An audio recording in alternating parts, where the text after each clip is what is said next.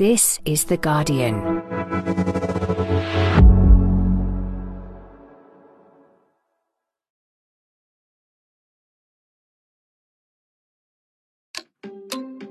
It's only a week since Boris Johnson finally met his Waterloo, but we're already down to six candidates in the race to be the next Tory leader and Prime Minister. The last few days have been a riot of completely brilliant campaign videos, a big debate about tax cuts. We need a return to traditional conservative economic values, and that means honesty and responsibility, not fairy tales. And the somewhat bizarre framing of certain issues. I think it was Margaret Thatcher that said that every Prime Minister needs a willy. a woman like me doesn't have one.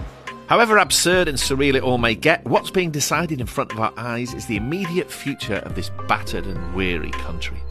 I'm John Harris, and you're listening to Politics Weekly UK for The Guardian.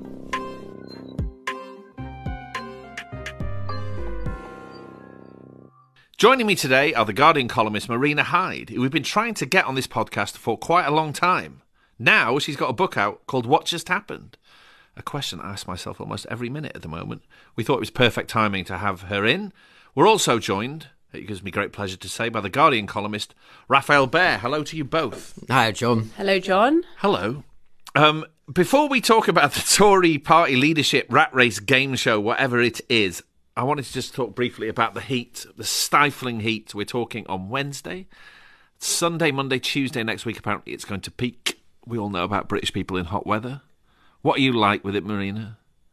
Well, I'm all right. I rather enjoy it. But s- someone told me that the government have been very worried about riots for a long time in their disaster planning. They've really been thinking about it quite hard since 2020. So I wonder if they're really thinking about it now. Well, I, well, I mean, I live by the seaside, so I'm completely relaxed. I'm- But it was, it's going to be like 37 degrees next week. You were just telling me that's quite hot. That's that's that's definitely the point at which the UK's general capacity to cope with rational thought probably breaks down. I can see that.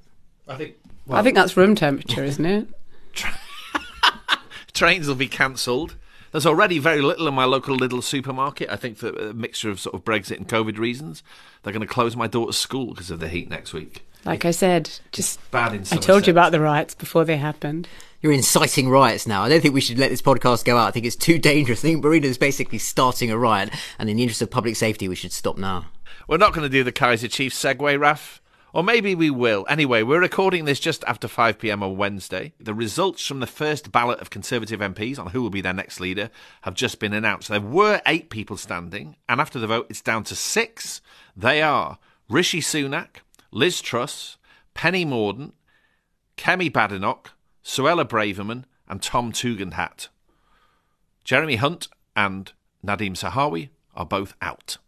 And in part two, we'll zoom out a bit and talk about the future of the Conservative Party after three chaotic years of Boris Johnson. Let's talk um, about the leadership contest, who's left in it, and, and where it's all going. Um, Raf, a process question to start with. What is now going to happen over the next couple of weeks? Uh, well, over the next few hours, everyone talks wildly and speculates about things that won't actually happen. But then, in terms of the actual practice of it, there's another ballot on Thursday uh, where whoever comes last, there's a secret ballot of MPs, they vote. Whoever comes last gets eliminated. They keep doing that. They want to get that done before Parliament rises, which I think is the 21st of July. Uh, and then the last two go to a ballot of the membership. The members vote, and then the winner of that vote becomes the Prime Minister in time for essentially, I think, 5th of September. Okay, so in around a week, we will will be down to two. That's quite a speedy process, really. Um, let's talk about the the three candidates who, at, at the moment at least, appear to be the front runners. Marina, I thought Rishi Sunak's sort of front rank, high profile political career was probably over. A matter of what feels like weeks ago, when it turned out he was posing with someone else's car. He couldn't use a debit card, and his wife either was or had been a non-dom. And now, now he's he's said to be a front runner, if not the front runner in this contest. Well, I think he's no. I think he's much less popular than people in Westminster have allowed themselves to sort of reconvince him, themselves that he is the right idea. I think it's. I don't know. They listen to a lot of noise, but if you can see what ordinary people who loved him when he was buying burgers or you know organising furlough or whatever it is he's his popularity fell off a cliff, and I don't understand how people in Westminster have somehow, over, literally over the last sort of fortnight, convinced themselves all over again to kind of try and float the boat again. I, I personally don't think that he is popular at all amongst people out there in the country. I'm sure that he might be popular amongst lots of MPs. I don't know. I think there's also definitely a sense of brittleness about his campaign, even in Westminster. So he got a lot of momentum at the beginning because he was very well organised. But first of all, then you've got a massive target on your back because you're in front of the pack, and everyone who thinks you stabbed Boris Johnson in the back has got it in for you. But also, there's just something you know, as you said, you know, the fact that it all went unraveled for him once before, I think, was because when he's well rehearsed and he knows exactly what he's doing, he's quite capable. But can he? Does he have any kind of agility or any adaptability? That's really untested, and I, I kind of agree with Marina. I think he could unravel. Every day, it feels like there's at least a minor PR mishap. Um, some footage surfaced of him from a BBC documentary filmed in 2001 called "Middle Classes the Rise and Sprawl," and he sounded like this. I have friends who are aristocrats. I have friends who are upper class. I have friends who are you know, working class, but uh, I'm not working class, but I mix and match, and then I go to see kids from an inner city state school and tell them, you know, to apply to Oxford and talk to them about people like me, and then I shock them at the end of chatting to them for half an hour and tell them I was at Winchester, and you know, one of my best friends is from Eton or whatever, you know, and and then they're like, oh, okay. He's he's literally this is he's saying this before that meme. You've never debated anyone like me. Like I, isn't he? He's that guy. No, I mean he's I, there's nothing to him. He's just a brand. I, I really, I don't know why people have suddenly convinced themselves. In the last, it's quite extraordinary. Or reconvince themselves. This is a new concept to reconvince yourself of something you were disabused of a matter of weeks ago. Why is it happening? Okay, I will. Uh, on paper, you can see. First of all, you know, the job is prime minister, and he has been chancellor of the exchequer. And there was a period when he looked sort of capable and dependable and competent in that context. And so, actually, compared to the rest of the pack, I mean, there's some people who who can perform adequately, but there's not aren't that many people who've done a serious job in government at a time when you know, there's a cost of living crisis, there's lots of stuff to get through. So I don't know. You can see how it might make sense to just have someone who has at least a sort of base level of professionalism. Well, compared to Johnson's cap, lots of Johnson's cabinet, he actually looks like he has a base level of professionalism. You know, when you see Rees-Mogg and Nadine Dorries out there, I mean, honestly, if you were riding your tricycle around the Overlook Hotel, you'd come around a corner and see those two, wouldn't you? Him in the him in the pinstripe tie. The, so next to hit them, he kind of looks like he is put together and works. But I totally would agree with you on the brittleness. The fact he can't take any questions. Almost the only interesting thing he's ever done is sneakily hang on to a green card while he was holding one of the officers of state. I mean, I'm kind of fascinated. What what did he think he was doing? He's always riding two horses. I also as someone who is just really hoping that we can get back to some idea of public service, found some of the quotes in the wake of the original implosion of, over the non-dom wife status earlier this year was so awful. There was this one person who said, you know, he's not the sort of guy who's going to hang around. If he's not going to become prime minister, you can see him resigning quite quickly. I just thought, oh, I'm sorry. Did you not get the Did you not get the job you wanted? Oh, I'm sorry. You can flounce out then. I mean, what sort of person is that? And comparing himself um, to who was it? Will, um, Will, Will Smith. Smith. That's right. Yeah, he, he, he's the victim. He's a real victim here with his of, kind of million squirrels away. He had one job. In that, you've got one person in the world not to compare yourself to that way. Oh, you you're like Will Smith, are you? Right. Okay. So. The fact that he has amassed the support that he has, I mean, he's just received the votes of 88 MPs, and it seems to be the expectation he will almost automatically be Is that one, the result be one of the heard? final two. It's a bit like when I was involved in the music industry, there would be quiet weeks in the album charts. and some unmentionable load of rubbish by an indie group might suddenly arrive at number five just because there was nothing else out that week, really. It's a bit like that. Yes. I feel we've been trapped in that week for about five years. Uh, yeah, yes. we all feel like that. Anyway, talking of quiet weeks in the charts, let's go on to another another uh, merchant of underwhelming music, arguably, metaphorically speaking, Liz Truss. Who is, has tried to position herself as the anti Sunak candidate? She's backed by, it's proper rogues gallery here, Nadine Dorries, Jacob Rees-Mogg, Kwasi Kwarteng, Dehenna Davison, the MP for Bishop Auckland. Um, something odd is going on here, isn't it? Because the Leavers have decided to back Truss, who was a Remainer in the 2016 referendum campaign, and they've declared war on Sunak, who was a Leaver in the 26 referendum campaign. Everything seems to have been rather upended. Well, yeah, I mean, with Liz Truss, she's she's burnished her credentials as a hardcore Leaver by being not literally the author of, but at least the political sponsor of the Northern Ireland Protocol Bill. So that gives her quite robust credentials. And she's also sort of cultivated that faction a little bit. But also, you've got to remember that they they quite like the fact that their candidate can, you know, has that vulnerability that she was an ex-Remainer because then they can keep leaning on her to. And that's what they had over Theresa May that she had to scrub the stain of Remain away from her herself, and that forced her to be even more hardline. There than is a theory around that this is what they do. Like school bullies, they sort of anoint someone who isn't one of them on the basis that they'll then be sort of weak and, and beholden to the Leavers, and they'll then sort of bully them and kick them around for however long they're in office. Well, I can well believe that. I mean, but I don't. I don't. She's not very ballsy, Liz Truss. That's what people who work with her say. Even though she likes to cultivate this impression of someone who is, she's actually a very cautious person, and you can see that from how she's handled the last well much of this year. But she's never made a move when she should have done. She's been on quite a journey. Do you, do you know she was a member of the youth wing of the Liberal Democrats? And there is footage you could easily find on YouTube in which she makes the case for getting rid of the monarchy. Yes, there. Are, I've and then seen she's this. a yes. Remainer, and, and then she's the anointed and quite a, of the quite an ardent Remainer. We accept, well, to the extent that she was, I think she was at that stage. She saw her sort of professional meal ticket with George Osborne, and so she was very loyal to the Osborne project right up until the moment that it collapsed. And then she sort of jumped ship. I mean, that is essentially what people say about her, isn't it? That there is a, a huge amount of raw, unchanneled ambition, and it will attach itself to whatever she thinks happens to be the most useful vehicle at that moment. And right now, that's those ERG right wing Tory factions to be the stop Rishi candidate. And notwithstanding everything we've just said, she remains a serious contender, certainly for the next couple of days. I mean, she's still worth taking seriously. Yeah, well, she's a foreign We, secretary. we have again, to you know. take Liz Truss seriously, John. I, I'll be taking her to. seriously for the rest of her career, whatever she goes on to do. I, yeah.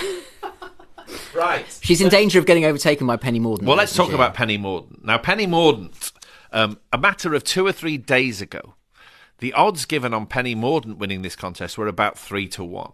Today, You could get her longer. Bef- you could get her longer at the end. even longer, week. right? And then today she's four, she's on four to six. She's now the favourite. Um, suddenly, and I feel a bit like um, this is being recorded on a Wednesday. We're in the midst of one of those sort of, in part, like a, one of those media spasms that anointed David Cameron as the favourite all of a sudden. There just seems to have some sense today that everything has suddenly cohered. Wednesday was the day of her launch, and so on. It's all a And she's now the spasm. We're going to convulse out another prime minister, like some arranged marriage. We're going to have a long time. We, the British public and Penny Mordaunt are going to then have plenty of years to get to know each other. It's mad. I mean, you know, but this is the thing. In the the, less I mean, you know on, about it's them, mad the in the sense. I was going to say, so it's like an arranged marriage, and it's mad in the sense that nobody really knows anything about her. That that's that's her appeal. The last six years have been so bad that we're now looking for like clean skins that actually nobody know.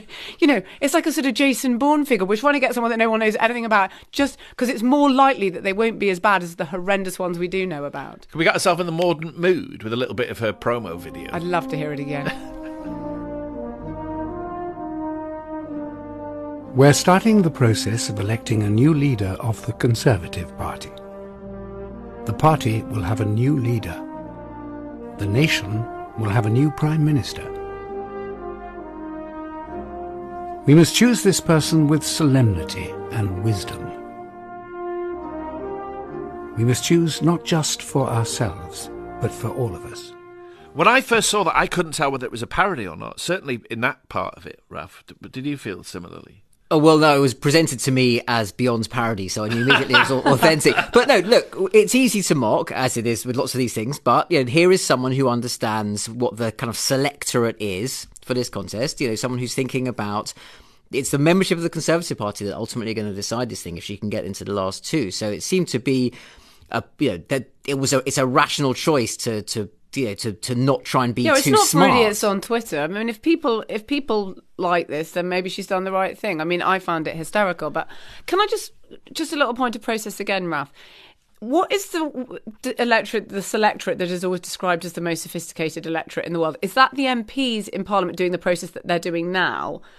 Or is the most sophisticated in electorate in the world TM, the Conservative members? Because it's one or Not other of in my experience, Yeah. I have well, to say. Not No, in any of our experience. We've all lived through the last few choices. But No, no, but up is- close, having- they're- having they're seen some of them at Tory to, conferences is it so the- is No, it- I think that it's the former process. The idea that there is this incredibly, uh, you know, c- The convoluted and clever. Yeah. you know, Yeah. articulation of political interest filtered through the Parliamentary Conservative Party. That's the that's the clever bit, apparently. What she's really selling them, it seems, is very non-specific and nebulous.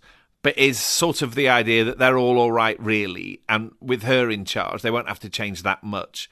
She made that point uh, at her launch on Wednesday when she made a rather uh, unnecessary reference, in my opinion, to Paul McCartney.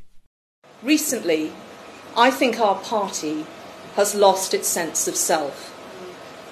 If I can compare it to being in the Glastonbury audience when Paul McCartney was playing his set, we indulged all those new tunes, but what we really wanted was the good old stuff that we all knew the words to. Low tax, small state, personal responsibility. Imagine if Paul McCartney, imagine if Paul McCartney wrote a song called "Small State." I mean, God help us, let alone low tax. Also, oh, on a factual basis, Paul McCartney played no more than about three new songs when he played Glastonbury. Yeah, I maybe she just didn't like Live and Let Die. You know, it Probably just, didn't recognise "Live and Let Die." But that's it's that's her pitch, isn't it? It's okay. It's comfort zone politics. Well, the, the clever position that she's got is that, uh, as Marina said, she wasn't in. Well, she she was in Johnson's government, but not in his cabinet. So he's just by the fact of being Penny Mordaunt, she's a kind of repudiation of the Johnson project, which is obviously gives her a certain amount of uh, impetus. Uh, but actually, her politics, you know, she doesn't actually have to express any particular reason for rejecting Boris Johnson. It doesn't. It's quite. Be as Brexity as him. So there's a kind of she occupies this quite useful space, being new and different, while also somehow still continuity Tory. And there are other. I mean, in fairness to her, there are interesting aspects of her biography. I mean, in general, it seems to me she has a a, a bit of middle Englishness in a way that Theresa May did without quite so much of the stiffness. And Oh, the idea that she's a little bit odd, that isn't there to nearly the same extent. But then also, I once saw a speech. I wonder, if, has anyone mentioned this over the last few days? I once saw a speech where she tried to get the word cock into. Yes, she'd said it famously. like, uh, yeah, about sort of. about poultry, she made a speech in the House of Commons about poultry. she'd been dared by some fun people in the army. should have had a Theresa, fun evening. That's not with. running in the wheat fields, is it? It's a little bit No. further out there. The other interesting thing about it, have you read that um, her mum, um, I think, died of cancer, and then her father, while she was a teenager, got cancer. And in order to keep the family financially afloat, she took a job as a magician's assistant. I did know that she was a magician's assistant. Yes. Um, I don't know whether that's just the sort of thing that the likes of Quentin Letts will get a few paragraphs out of, or whether it tells you Oh, any- imagine how anything many paragraphs. Imagine how many paragraphs you'll get. There's quite a lot of.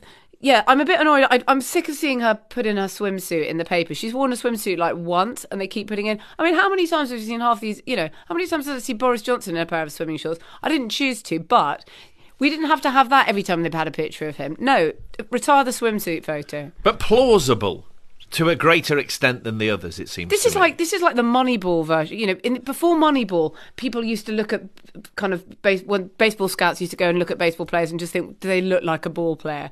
And I really don't think we're in any more sophisticated territory than does does Rishi Sunak look like a prime minister? You know, does Penny Mordaunt No, the look issue- like a prime minister? The issue is whether the she can be the non-Rishi candidate and whether the reservations that people have that we've sort of discussed about Liz Truss are such that in the next couple of rounds enough of the Truss people start to think okay actually get behind Penny Yeah, because she's she's not an actual yeah. lunatic. yeah exactly and then that, that once she's in those last two then she could become prime minister so actually uh, yeah it's, that's why I think the betting odds have shortened so much Okay, can we skip through a, a few of the others while they're still around? Kemi Badenoch, 42 years old, um, backed for the moment by Michael Gove, among other people. Um, let me just check how many votes she got in this round. I've got this written down. 40 votes she got in, in uh, Wednesday's vote. Um, really offering a sort of raw, no holds barred version of free market conservatism. She's talked about the state only seeing to the bare essentials, in quote marks. Earlier this week, I was completely appalled by something she said.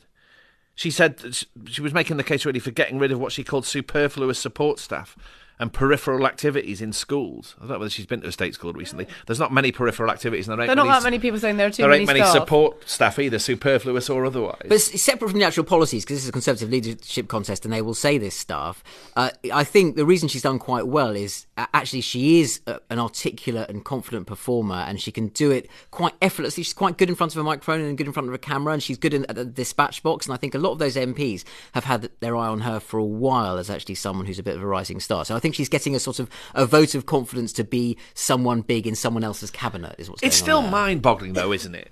After 12 years of austerity, and when we all know, even if you're not that interested in politics, we all know via Marcus Rashford and Jack Monroe and God knows what, that poverty and want are in the culture. To talk in the sort of terms Kemi Badenoch has been doing does have a mind boggling quality. It's not as bonkers as Suella Braverman. Okay, let's talk about her then. Sort of say, but this line, what has she said about essentially there's sort of benefit? She said a lot of people were sort of uh, living the life of Riley on benefits. And yet, I mean, effect. apart from that, just it is it's you know one of the greatest hits from a Tory leadership contest about eight, eight years ago. I mean, actually, the one thing that the Conservative government might genuinely boast about is full employment. There actually aren't that many people in the category. You know, even if you even if you wanted to caricature them in that way, there literally aren't anywhere near as many of them as there used to be. Okay, just briefly, Tom Tugendhat, if I pronounced that correctly.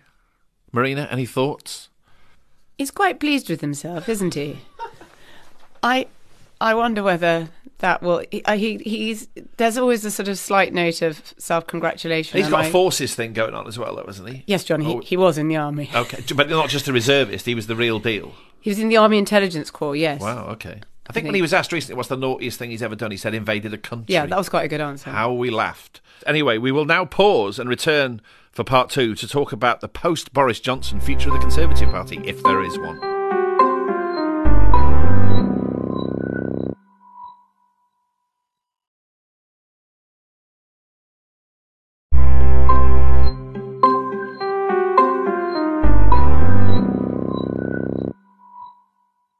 Welcome back. Thank you for sticking with us. Um, before we talk about um, the post Boris Johnson future of the Conservative Party and, in fact, conservatism, I wanted to ask Marina a couple of questions. Seeing as I'm on a book promo tour, I should treat you with a, at least a vague like a degree of- guest. yes, specialness. Um, Special talent. are you going to miss Boris Johnson as No. raw material for writing? No, I've I feel like I have come to the end of the road, gone considerably far, further past the end of the road. No, I won't miss him at all. I want new characters But it was useful. and also I mean, new to have, minister. to have you know, on a someone much who- more serious. to have someone so so rich with the worst sort of comic material was quite a thing to be Uh, I mean, with, wasn't it? Oh, but the, it, it was quite. I mean, yes, it played out as we said it would. There's Do you think he ran out of lines uh, along roughly the in roughly the way that he did? No, because it played out as people had said it would. He was always going to be brought down by his own character, and it was just sort of waiting t- to see it happen. And I know I won't miss him at all. It's been far too long already.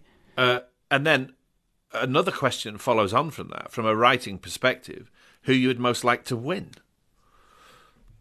Oh God, what to, to write? No, I mean, I, th- I think they'll all be rich pickings. They'll be- Really, even the dull ones. Well, the dull ones won't get it.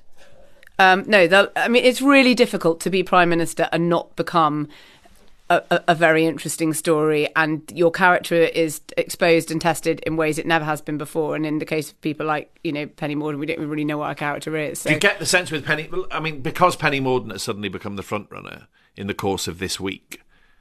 Do you suspect there is fun to be had with Penny Mordaunt in a way that we haven't discovered yet? Yes, she will unfold herself to us like a lotus blossom. We we know nothing about her, and we're going to find out more, as I say, but perhaps possibly after she has become our prime minister. I mean, this asks about Titwell. Why, why are we doing this again? Why here we are again, going through this same process. Which has given we four prime ministers in just over six years, and we don't, don't even know who the new one is going to be if if the front runner at the moment takes it. Can I make a serious point about that? Actually, something that really bothers That- me. that was right? quite serious, No, by the way. Yeah, no. Okay. I mean it. Where Yeah. are we? Can I make um, a sorry a more a banal point about that to follow on from Banal Rudy's away. excellent serious point that although it's kind of constitutionally proper and normal that the Conservative Party gets to choose the Prime Minister because they're incumbent and we've got this parliamentary system, there is this slightly weird thing that goes on where because um, th- th- it's not a general election. uh, There's no kind of duty to to balance out what crazy people are saying with what anyone else is saying, and so the you know, this is the third time in six years you've had this where the prime minister's chosen. that All of the news media has to basically kind of probe and test all the different candidates up to a point. point, and actually gradually the entire frame of British politics gets shunted rightwards in a way that it wouldn't if they had an obligation to actually put someone from another party on the panel to say actually these people are all completely mad. That brings us on to something I wanted to discuss, which is this. Clearly, this leadership contest is going to set the coordinates of conservatism for the next two years. The Conservative Party is in a mess in two ways, it seems to me. Firstly, most immediately, it's been through three years of chaos under Boris Johnson. The Labour Party suddenly has a big poll lead. It's just lost two very symbolic by elections. It's in a mess, right? But there's a sort of a longer arc here in terms of the mess the Conservative Party in, which is this. Even before Johnson became the Prime Minister, young people were not voting Tory increasingly. The Tory party was losing its footing in a lot of English suburbs. It's long since been chased out of most of our big cities.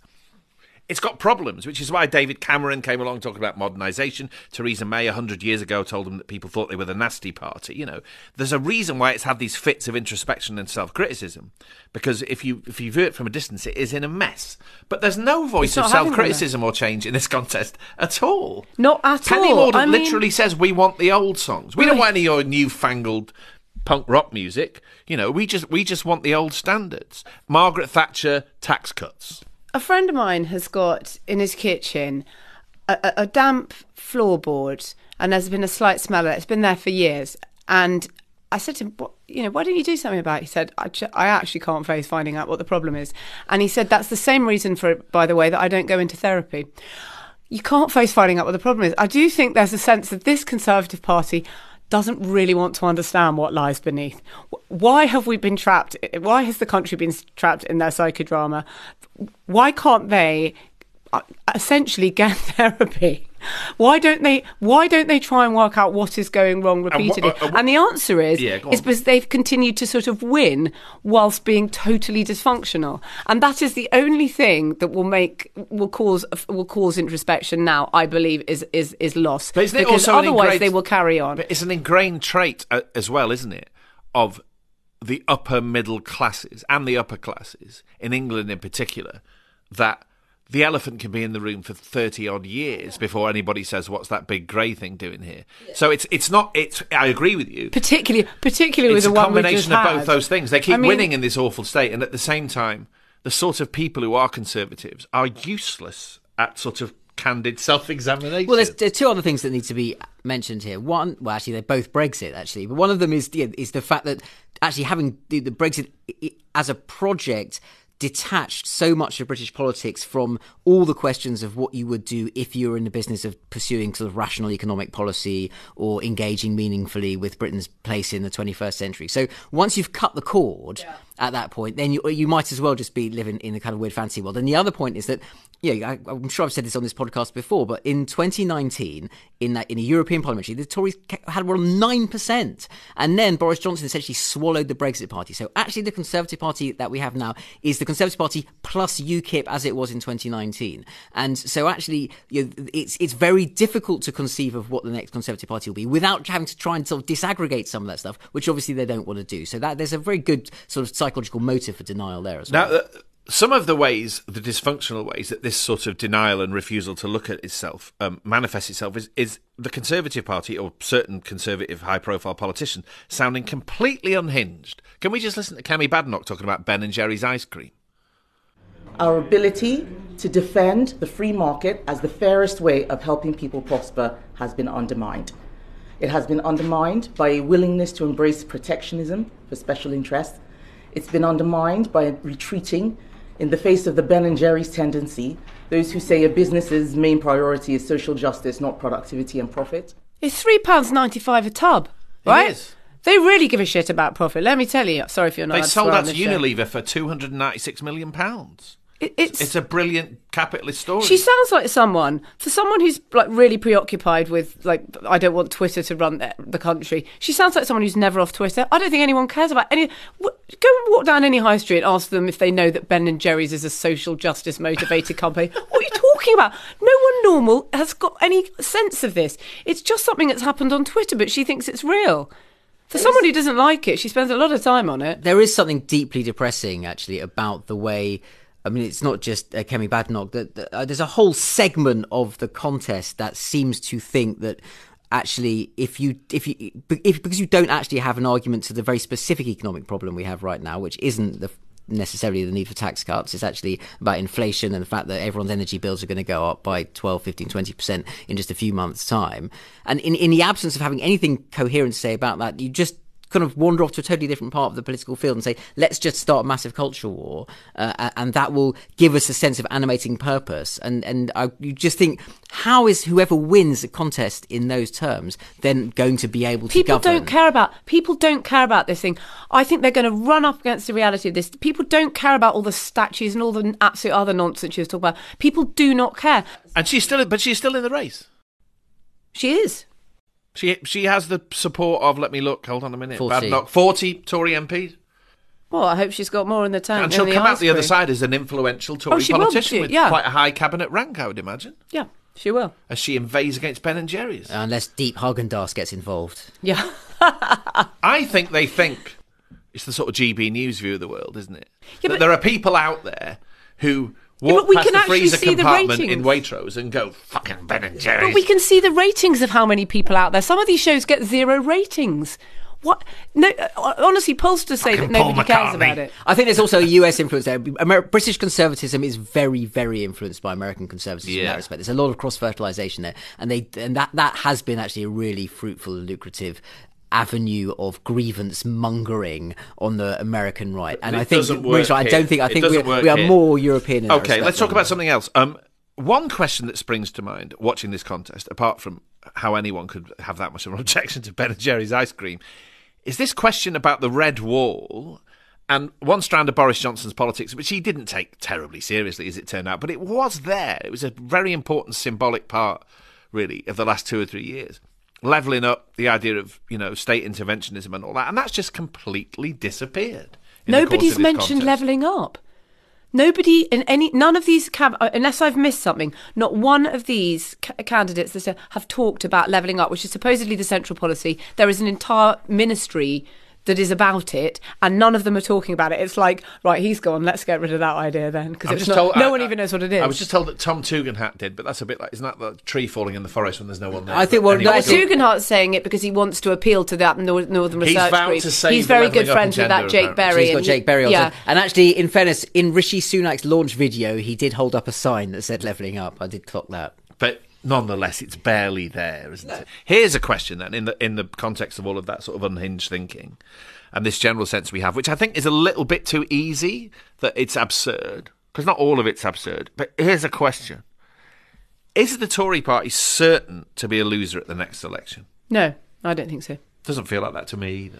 No, and uh, but it comes back to something you were saying earlier about how they just keep going on and on. I think it's one of those things where if they lose in hindsight bias, we'll all say, well, obviously it was completely unraveling and it was actually a bit like the mid 90s and John Major's decrepit government and it was all falling, falling apart. But at, at the moment, it definitely doesn't have that aura about it. But I, it is possible that actually in a kind of Stockholm syndrome way, we are just now we've we've come to accept there's something insuperable and impregnable about this conservative project that keeps reinventing itself, and actually that's just simply not true anymore. And the country is getting ready to shrug them off. But I, I, I personally I can't feel it, but it wouldn't surprise me if that turns out to be true. Okay, but the, the opposition um, thus far, notwithstanding the fact that it's jumped ahead in the polls of late and those two by elections were lost, not both of them, obviously, to the Labour Party, there is a sense still that, that Keir Starmer isn't quite doing it.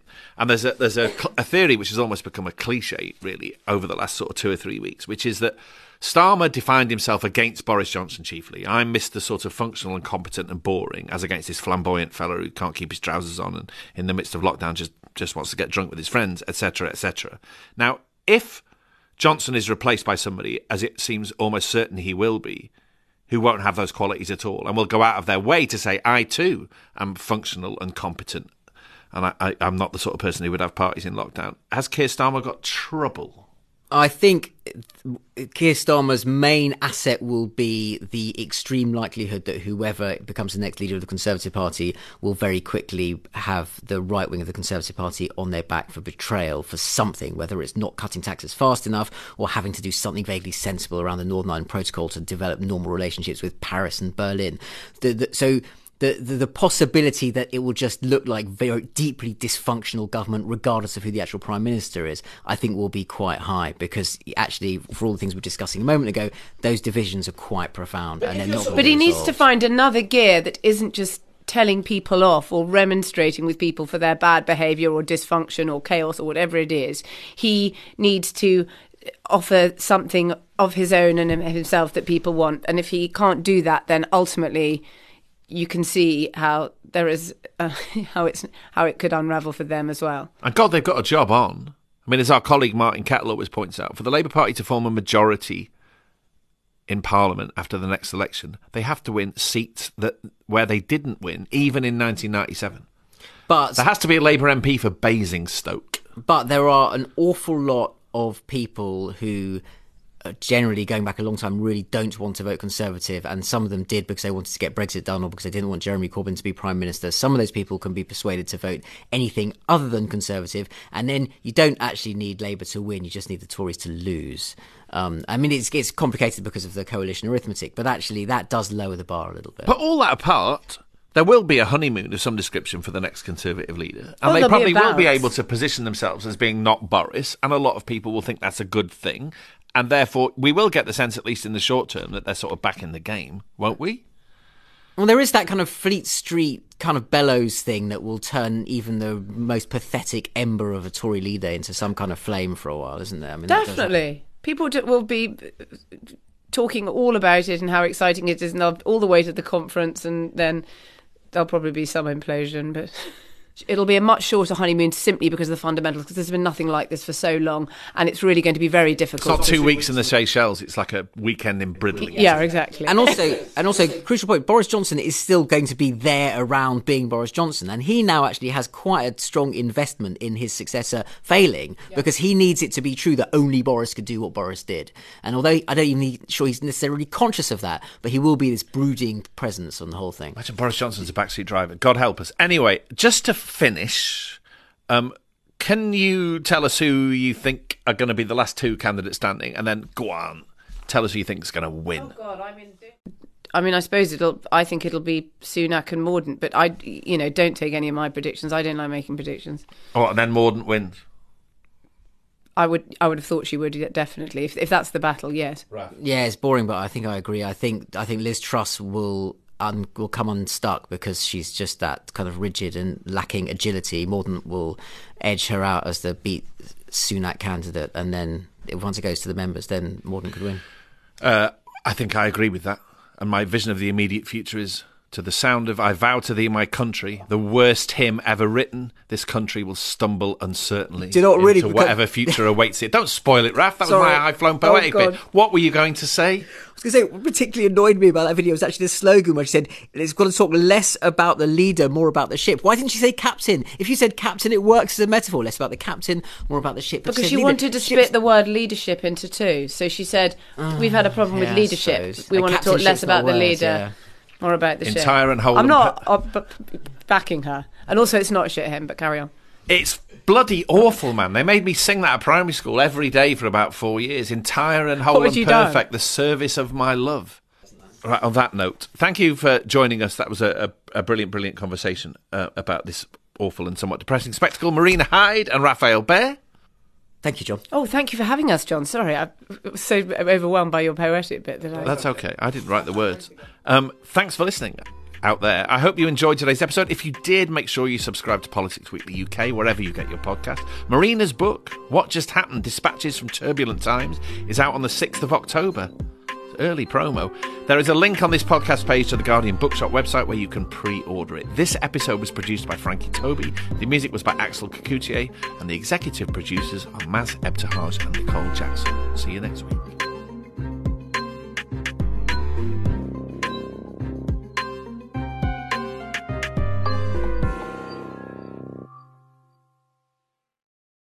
This is The Guardian.